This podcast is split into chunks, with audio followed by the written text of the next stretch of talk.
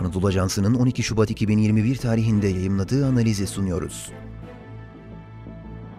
Uluslararası Ceza Mahkemesi'nin Filistin kararı, tepkiler ve muhtemel sonuçları. Yazan Haydar Oruç. Seslendiren Halil İbrahim Ciğer.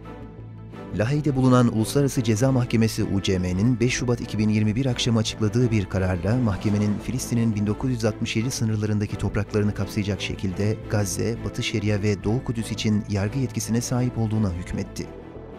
Mahkemenin 5 Şubat 2021 tarihli kararı Filistin-İsrail sorununda uluslararası hukuk bağlamında şimdiye kadarki en somut ve en müspet gelişmelerden birisi olmuştur.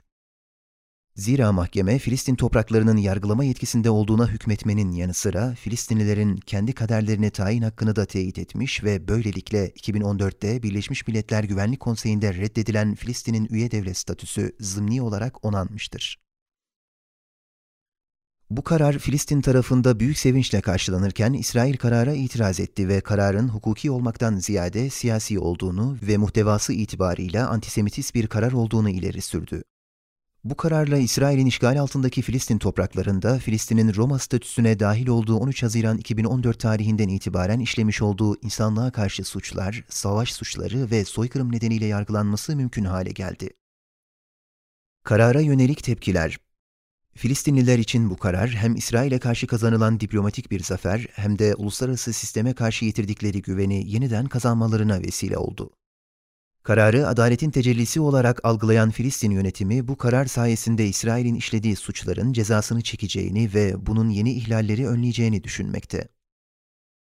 Buna mukabil bazı Filistinli uzmanlarsa bu karara Hamas, İslami Cihat ve diğer silahlı gruplarında gelecekte savaş suçları nedeniyle yargılanabilecek olmasının kapısını aralayacağı gerekçesiyle dikkatli yaklaşılması gerektiğini belirtmekteler. Nihayetinde İsrail'in şimdiye kadar uluslararası hukukun hiçbir kararına uymadığını ancak buna rağmen yaptırıma maruz kalmadığını belirten uzmanlar bu sürecin de benzer şekilde sonuçlanabileceğini ifade ediyorlar. Kararın muhtemel sonuçları UCM'nin Filistin topraklarını yargılama yetkisine katmasıyla birlikte daha önce Filistin tarafından iletilen şikayetler için soruşturma açılabilecek ve bunun için başsavcının 30 gün önceden bildirimde bulunması gerekiyor. Başsavcı Bensoda'nın görev süresinin Haziran ayında bitecek olması nedeniyle bu süre zarfında herhangi bir soruşturma açıp açmayacağı henüz belli değil. Ancak karar metninde belirtildiği üzere mahkemenin bu konuda aksiyon almasının en önemli sebebinin bölgede ağırlaşan koşullar ve ihlallerinin arttığının görülmesi oldu. Bu nedenle başsavcının görevi bırakmadan önce elindeki dosyaların gereğini yaparak soruşturmayı başlatması bekleniyor. Daha önceki örneklerden hatırlanacağı üzere bu soruşturmalar ve davalar uzun sürmekte ve bazı failler devletlerinden aldıkları desteklerle yargılamadan ve cezalardan kaçabilmektedirler.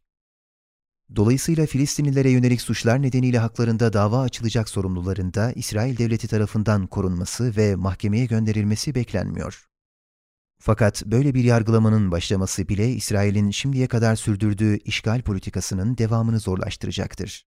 Aynı zamanda uluslararası toplumun böylesine suçlardan hüküm giymiş kişileri koruyan yönetimlere yönelik olumsuz yaklaşımları da İsrail'in mevcut dokunulmazlık mitini sarsacaktır.